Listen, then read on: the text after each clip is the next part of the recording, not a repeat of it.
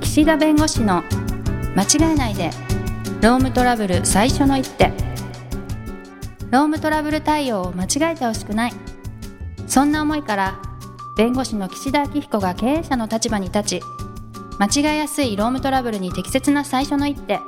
さらにその先の2手3手をお伝えします皆さんこんにちは弁護士の岸田明彦ですナビゲーターのとちおえみですはい土地さん今日もよろしくお願いしますよろしくお願いしますちょうどこれが配信の時期がですね、はいお盆の時期だということなんで、うんうん、まあここはですねあの土地さんに昔を振り返ってもらってですね覚えてるかな土地さんの青春時代の土地さんを遠支いえたはい 曲、歌詞ちょっと聞きたいなと思ってえ青春はいこの曲があったから救われたとかですね私ねちょっとひどいこと言っていいですか、はい歌詞聞かないんです ほうほう音楽をじゃあこの話題キャンセルしますか 岸田さんがあるってことでしょでもいやいやいやそう救われ私あたるん曲でね、うんそうそうそう教えてくださいよあのブルーハーツってご存知ですかあブルーハーツは確かにうん歌詞聞く聞くでしょそうそうブルーハーツのねはいは「い僕の右手」っていう歌があるんですけどあーその歌詞のね一節にね、うん人間はみんな弱いけどうん夢は必ず叶うんだ」とうん「瞳の奥に眠りかけたうんくじけない心」と。うんもう司法試験やっててねくあーじけそうになるわけですよ。はいはいはいそう人間弱いし怠けようと思うしね、うんうんうん、だけどその曲を聴くとあやんなきゃとはい思って支えられたんですへえそうなんだだからそういうのがねあるといいなと思ってね確かにあるといいですね土壌さんないんでしょう歌詞聞かないんでしょあとは自分の体験になぞらえて曲を聴くみたいのが最近はちょっとあるんですけど実はほうほうほう昔はなかったですうねええ加藤ミリアさんとかえ多分世代が違う違う、でもブルーハーツははい変わらないものなんてあるだろうかみたいな歌詞があって、はい、それは結構よく思い出しますねあ変わらないもんなんてないよなと思情いながら熱のバラですねあ情熱のバラですか、はいうんうんあれはいの、はいはいドラマを見てたと思ほううんですほうけどほうほハイスクール落書きかな ううんと世代がね違うから分かんないんです けど違うかもしまれなあいまあね、そういうは形でやっぱりそれぞれねいろんなこう経験とかね辛い体験とかそうそう乗り越えてきて今があるんでねはいはい、はいそういう NHK 番組もありましたうんすごく好きでしたけどはいそうそう すそういません話そのうそれでね、まあ、今日のテーマなんですけど、うんうんはいまあ、労働災害、うんまあ、業務上災害業務上とも災害と、ねはい、言いますけどうん、お仕事をやってる時に怪我をしてしまったと不幸にもはい例えば工場で働いておられて機械にうんうん手を挟んでしまってうんうん切断したとかねなるほど工場でちょっと高いところで作業していてはい転落してしまったとうか、んまあ、介護事業者さんはいでちょっとこう患者さんというかですね利用者さんから突き飛ばされて、ううんん、階段から転落して腰の骨折っちゃったとか、はいまあ、その仕事をしてるうちに起きてしまう、まあ、事故のことを業務上災害っていうんですけれども、はいまあ、これがですね結構やっぱり今、まあ、問題になってるというか、うーんうんご相談が多いと、はいはい、いうことでちょっと今日取り上げるんですけど、はいはいはいはいそちらさんね労災って聞いたことあります労災ありります、はい、安全配慮義務違反っていう言葉聞いたことあります、 それはないような気がします覚えてないです、はいうん、このラジオでね何度も言ってんだけどえ嘘言ってますよ言ってる言ってる誘じゃあ導尋問でねさっと今安全配慮義務違反そうそう会社は、使用者は従業員の方がね安全で健康で、ね、職場でこう事故がないようにうんこう配慮して職場作りをしなければいけないという、なるほどまあ、義務があるわけですよ。はいでその労災のね事故が起きましたはいで事故が起きると、まあ、当然仕事で事故起きてますから従業員の方が例えば3ヶ月ぐらいね休まなければいけなくなったと、うんうん、じゃあその間のお給料どうするんだってなると確かに労災からね療養保障給付の、まあ、お金が下りるわけです休業保障ってやつがはい申請すると、休んでる間もお給料の代わりになるみたいな、うんお給料がね代わりにはいまあ、全額じゃないんですけどあーはいはいはい。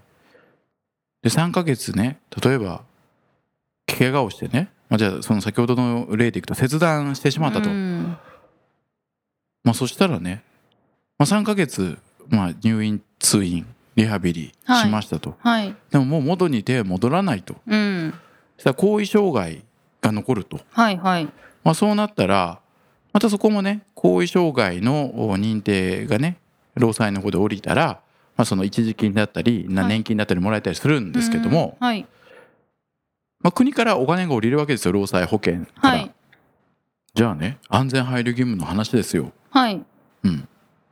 会社がお金払わないといけないと思いますか今の例でね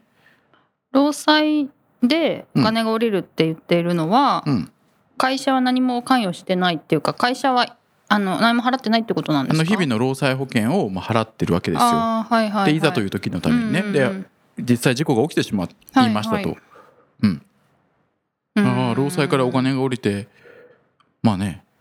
その人の生活も一う応、んうんまあ大丈夫だとでそれでね終わればいいんですけど、はいはいはい終わらないわけですうよん、なるほどねそうですよねだって切断された右手は戻ってこないしはい後遺症も残るしうんうんでそこで出てくるのが安全配慮義務の問題なんですね。労災というのは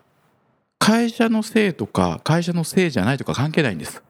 なるほどとにかくうん業務で起きた怪我だよねとか、うんうん事故だよねって国が認定すれば療養保障の給付だったり後遺症のまあ一時金だったりそういうものを給付してくださるわけですよ。でまもあ、それ本人に過失があってもっていうか、えっとね、まあ、悪くても本人側に問題があったとしても、うんうん業務上の事故だというふうに認定されればはいはいはい、はうーんでその時に結局会社のせいであってもなくても降りるのが労災なんでなるほどでその後待ってるのは会社のせいだったとしたらうんそれって会社責任を負うよねと、おいおいそうはいそうそれが安全配慮義務はいはいの問題なんですよなるほど、要するにこんな危ない機械をうね、んストッパーとか安全装置をつけずに、ビュンビュンうんうんビュンビュン使わせてたとかね、はいこの機械を動かす時になんで2人体制で合図をね送って、うん安全確認を取らずにね動かしたんだとなると、うん会社がちゃんと整備をしておけばちゃんと教育をしておけば、うん、この事故は防げたと腕はねそうもう今も使えたはずみたいなそううんとなると、はいお宅の会社のせいで怪我をしたんだから、うんお宅の会社がお金払ってよと例えば慰謝料とかねうんうん後遺障害が残ってしまった慰謝料とか、はいまあ、これ数百万とかねお亡くなりになった場合には3,000万ぐらいするんですけど、そそういうのって労災の給付から降りないんですよ。はいということはそういうものを請求されたりはいあとはその休業の保障のねお金も全額じゃないんですよ労災から降りるお金って、はい、 8割だったり6割だったりするんで、うん差額の2割とか4割をね払ってねとまあ基本的に4割なんですけど、うんうん払ってと言ってくるわけですようんうんだから労災事故が起きた時に国からお金が出るからまあなんとかそれでなるやとか傷病手当金みたいなもんですよ健康保険で、まあ、健康保険からお金降りるからいいやって会社が安易に考えるといやいやいや会社のせいですとうんうんお亡くなりになったらやっぱりそれ数千万とか1億とか超えてきちゃうわけですよ、はいはいはいそうそういう裁判みたいなのよくね聞きますよねそうニュースそうとそかうでも、ね、今はいだとその過重労働ねあー長時間働かせすぎて過重労働でまあ亡くなったとかねそういうのよくね聞きます、ではいやっぱりその事故を起こすとかはねなかなか安全装置の問題とかいろいろあるかもしれないけど長時間労働で亡くなるとね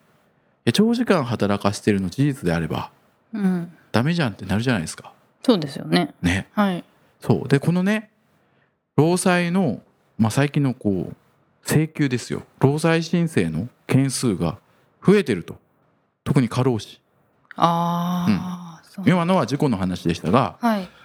平成30年の過労死等の労災保障の状況について厚労省が最近発表したんですけども、はやいっぱり件数が特に精神障害ねメンタル疾患これの案件がやっぱり昨年度比というか前年度比で件数増えてるとで10年連続で増えてるんですって10年連続、うんそれは実際になんか増えてるのか認定された数が増えてるのかあそれは申請のうんということ申請はトかラブルになる件数が増えてるってことですよ、はいはいはいはいだから実際にね認定件数は、まあ、そんなに伸びてないあですよそうなんですかあそこは厳密に労基にも判断するんでしょうね労働時間とかね、うんうん特に今回過労死等のまあ基準なんで、まあ、そこまでねあの過重労働と本当に、まあ、死亡とか過労死の因果関係の問題あるんで、うん、難しそう。そこはあの厳しく認定するんでしょうけどなるほ少どなくともいや働かせすぎでしょうだから病気になったんですだから亡くなったんですと言われる可能性が企業として増えてきます。大体ご家族が申請するんですか、うんああじゃあまあ遺族ご家族にしてみれいばなくなった場合事情はそんな知らないけどそうです確かにたくさん働いてたからみたいそうなそうそうひとまず申請してみようかみたいなのがあるんですかね、そううんだそうなってくるとやっぱり今後ねこの過重労働ですよ、まはあ、いさっきの事故の話しましたけど、やっぱ過重労働でお亡くなりになる怪我するした時に会社としてやっぱりうん千万のうんうん損害賠償請求になるるわけですよ。うんうん、でもね普通に何の手立ても取ってない会社が結構多いんですよ。ああそういうふうに訴えられたらどうしようっていうそとうそうこそうろではいいやいや時間減らしてくださいよって話なわけですよ。うんうんね過労死基準、まあ、80時間とか言われてますけどん月の残業時間がね。うーんえー80時間働かせないようにしましょうでもできませんと人手不足です、はいえーでも80時間以上働いた人がもし万が一ね亡くなって過重労働で労災認定されたら、ね、うん千万とかね場合によっては1億超えれますよとうんうんえいいんですかいやそれをやられたら多分会社潰れちゃうとはい、え潰れちゃうリスクがある状況で今仕事してるのにうん手立ては打ってないんですかうん、いやでもまあなんとかなってるとまあねさ先のことだしそうわからないしそういなかなかね、やだからねうんうん、いや時間を減らせるんだったら減らしてくださいって思うしいやはい減らせられないんだったらもう減らす努力はしないといけないんですよ。はいはいでもそれだけ危ない状況でうんうん走ってるもんなんですよ。なるほどね、ね運転に例えるとはい、だから信号無視しながら走ってるようなもんなわけですよ。過重労働させちゃいけないのにあー確か過に重労働をしてるのは認識してるんだけどこのまま走らないと間に合わないと。急いでんだよねみたいなそう今まで事故なかったしそうみただいなけど今まで偶然ね誰も事故に遭ってないか はいはらいなんとか来てるけどいやそういう状況なわけですよ。それは怖いですねねうん、だから青信号ちゃんと信号を守って渡れるようにするのか、うんできないんだったらそう今100キロで走ってるところをなんとか80キロにねうんうん落としつつえ信号無視したままでそうそうそうそう そうやっぱダメですよダメなんだけど多少はねできないんだったはらいはいはいはい、努力しなきゃいけないし、うん、でそうなっていや万が一ね人をね例えば怪我をさせてしまった時に責任問われるのにいやだって80キロで信号無視してそりゃね訴えられたら負けますよと、うん、でも負けた時のこと考えてないっておかしいじゃないですか。そうですねでもその前になんかこ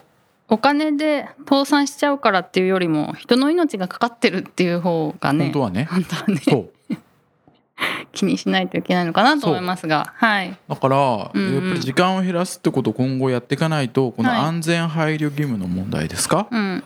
に違反してると、うんうん長時間労働させちゃいけないのにさせましたとはいで、まあ、結果因果関係必要なんですけどそれで亡くなりましたってなったら、莫大な損害を受けるわけですよ、うんだから会社としてきちんと青信号を守ってルール守って運転するのかまあね100キロをなんとかまずは80キロとか75キロにしつつ、うん危険をこうキョロキョロねちゃんと周り見ながらはい でもまだ違反してるよとはい、か最終的にはそれが60キロになったりね法定速度で守れるようにまあ、少しずつやっていかなきゃいけないその会社のそれぞれの段階があると思うんではいそうでそういう時にねやっぱね労災のね上乗せ保険って保険があるわけですよへえはいそういうふうに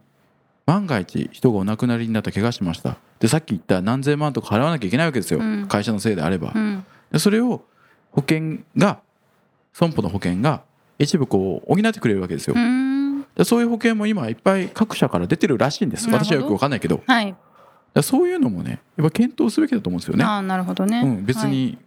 ね私がどうこういう話じゃないけど、はい、うんうんだって守れてないのにはい丸腰でそのまま営業し、ね、運営してるって危ないじゃないですか、はいと思うんですけどね確かにねそうだけどね、あの顧問先さんとかいろいろ話聞くとまだやっぱりこの労災保険とか例えばパワハラセクハラで会社が訴えられた時の保険とか入ってらっしゃる企業さん結構少なくて、ままあ、それだけあの有料なというかね、えー真面目なお客さんが多いってことだと思うんですけど、はいまあ、保険の悪用しちゃ絶対いけないけど、はいでもやっぱり備えはねあった方がいいんじゃないかなと思って、まあ確かにね、うんだからはい今後やっぱり長時間労働の問題が増えてくるんでこの安全配慮義務ということを会社が責任を問われる可能性が増えてきますので、はいまずは長時間労働をなくしていくということとこの労災と安全配慮義務の問題実は同じようで実は違う問題というか、はいはい、はいよくわかりました、ね、労災だけじゃなくてその後会社の責任待ってるよとうんうんいううんところを抑えた上で各会社でどういう労務管理というかね、えー労務政策取っていくかとはいいうところでございます。うーんはいはい、わかりましたということで今日はこの辺りにして、はいどうもありがとうございまはい、ありがとうごしざいたました。今回も番組をお聞きいただきありがとうございましたロームトラブルでお困りの方は「ロームネット」で検索していただき柿椿経営法律事務所のホームページよりお問い合わせください